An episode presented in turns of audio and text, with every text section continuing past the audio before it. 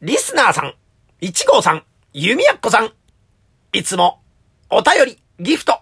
ありがとうございます。宝冠八甲、スペシャル編、始まります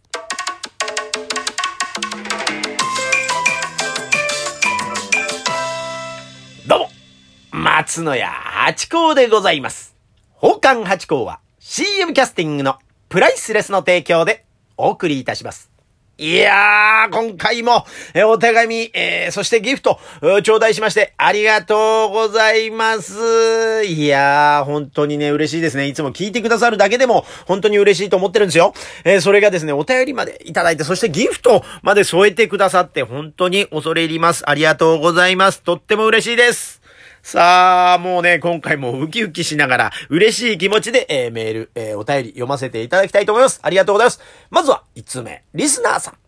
日曜日の中江さんではありがとうございました。早速登録させていただきますと頂戴しました。ありがとうございます。この間のね、えーノンアルお座敷というのが中江さんって桜鍋のね、えー吉原の近くである、えーここでも何度か告知させていただいたあのノンアルお座敷でございましてね。それに来てくださったお客様ですね。まあ頭の中ではもう浮かんでますよ。でもね、これ特定になっちゃうんで、それはあの、えー避けましてね。ありがとうございます。いつもありがとうございます。本当にね、えー嬉しいです。こうやってね、直接ね、こう、お便りいただきまして。そしてね、あの時にね、あのー YouTube とか、そういう映像配信、TikTok とか、えー、なんかそういう配信あるから、そういうのやってみたらどうですかってご提案いただきまして。で、実は、今、音声配信の方を楽しんでやらせていただいておりますと。んで、ラジオトークさんというのにお世話になっておりますというお話をして、その場でね、えー検索してくださって、あ、こういうのですかっていうんで、ご自宅に帰られてまた登録をさ、ね、してくださったという、ありがとうございます。そのね、行動力、うーありがとうございます。本当に感謝しております。えへへへ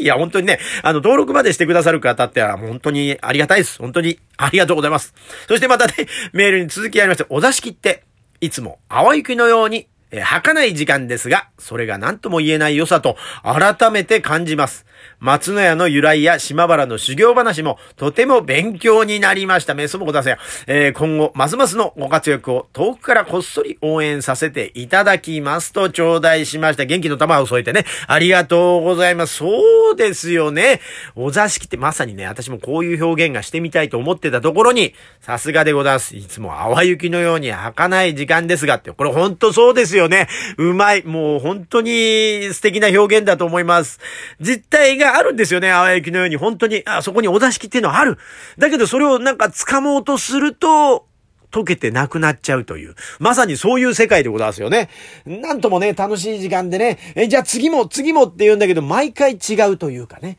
つかめないんですよ。でも、美しくて、たたぬしくて、ね、本当に素晴らしい表現。いや、素敵ですよ。ありがとうございます。で、最後にね、えさいえー今後ますますの活躍を遠くから、こっそり応援させていただき、これもね、なんかもっと近くでがっちりにしてください。ぜひぜひ、あの、今後とも、えー、お近くでですね、えー、応援していただければと思ったりなんかいたします。またね、あの、教科とかいろんなことを今勉強されてるということで、ぜひね、法歓迎の新作なんかもね、戯曲をこう書いていただけたら嬉しいなと思ったりなんかしておりますので、ぜひね、今後ともよろしくお願いします。リスナーさん、ありがとうございます。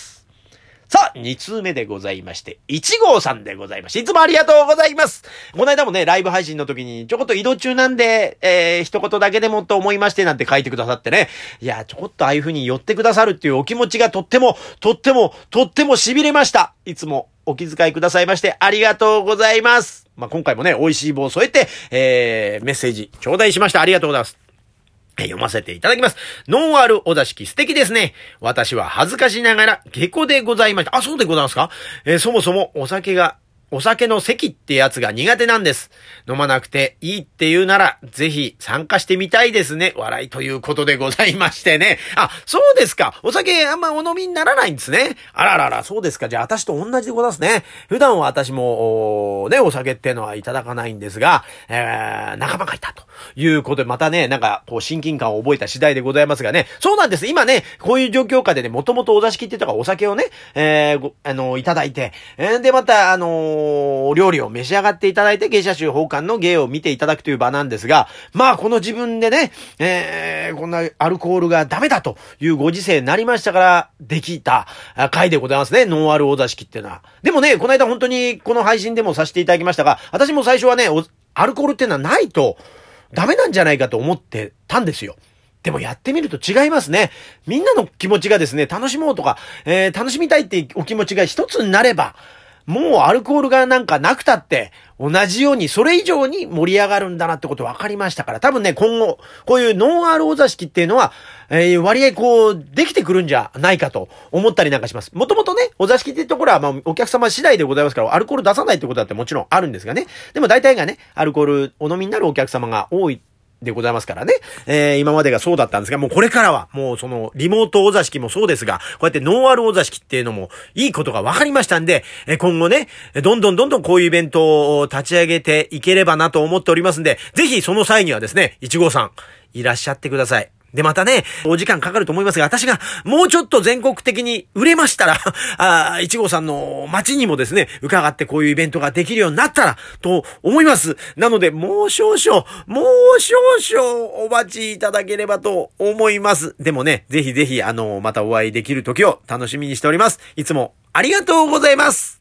さあ、続きまして、ゆみやっこさんでございまして、いつもありがとうございます。毎週のようにね、お手紙をいただきまして、本当に、えー、感謝しております。ありがとうございます。早速読ませていただきます。えー、八甲師匠、こんにちはということで、しょうというね、えー、継承いつも恐れ入ります。ありがとうございます。えー、5月23日と24日のお座敷後、いつも以上に元気溢れる配信を楽しく拝聴しております。えー、お座敷後、元気になるのはお客様の方だけではなく、師匠もパワーアップなさるんですね。すでにご存知のこととは思いますが、野村萬斎さんの NHK ラジオ深夜便舞台にかけるが、5月28日午後11時から23分ぐらいありました。不覚にも私は寝入ってしまいました。でも大丈夫聞き逃し配信5月29日午前0時から6月5日午前0時までがラジル、ラジルであり、何度も聞き直しておりますよ。お話を伺ってコロナ禍で公演制限があることが演者さんにとって大変おつ、辛いことなんだと改めて思いました。演ずる場が減ってしまうお辛さは八甲師匠も同じなのではないですか？もう少しお待ちください。私のワクチン接種が無事に済みましたら遊びに行きますからねと、いただきました。いつもね、こう、目いっぱい字数でですね、気持ちをこうね、えー、表してくださいました。本当にありがとうございます。すごく嬉しいです。本当にありがとうございます。えー、本当そうなんですよ。5月23日、24日の、えー、お座敷後のいつもの配信が元気溢れていたということで、えー、ちょっと波があるっていうことで、ちょっとそこは失礼しました。でもね、本当にそうなんですよ。楽しくてね、お座敷っていうところは、やっぱテンション上がります。やっぱパワースポットというようなことがあるんでしょうね。なんかやっぱお座敷っていうとか楽しく、する、うん、お客様も私たちも一緒にこう盛り上がっていこうという空気ですから、ね、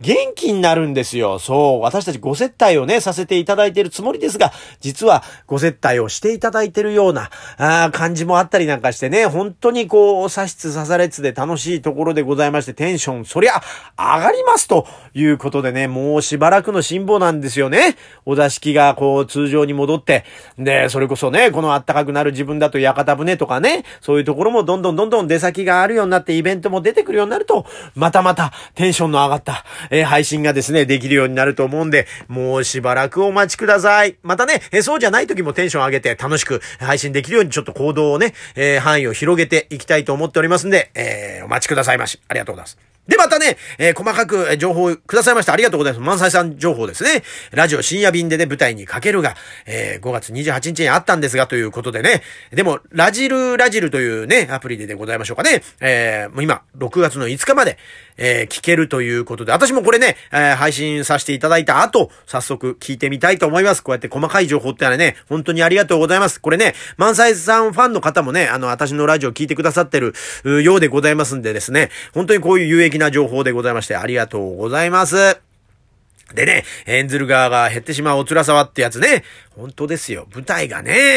なくなって。でもね、あの、万歳さんなんかもう、あの、人数は制限しながらもやってらっしゃいますから、そういうやっぱりトップの方がそうやってやってくださると、こう、私たちみたいなのもですね、イベント開催できるようになってくるんで、えー、こんな中ではございますが、ポツポツと頑張っていきたいと思います。で、えー、私のワクチン接種が無事に済みましたらということで、お待ちしております。もうね、だいぶね、えー、ワクチンの方が打ってくださったお客様が出てきておりますんでね、ぜひぜひあの、ワクチン打って無事にね、えー、こう、体調が悪くなられなかったらですね、ぜひぜひあの、元気に、えー、お座敷で、わーっと盛り上がって参りましょう。ありがとうございます。美味しい棒とコーヒービと頂戴しました。ということで、いつも私は皆様にあの、感謝しかないです。ライブ配信の方もしていきますんで、えー、ライブ配信でも直接、えー、お話もさせていただきますし、えー、こうやって通常配信もこれからも続けていきますんで、ぜひぜひ今後ともよろしくお願いいたします。リスナーさん、いちごさん、ゆみやっこさん、ありがとうございます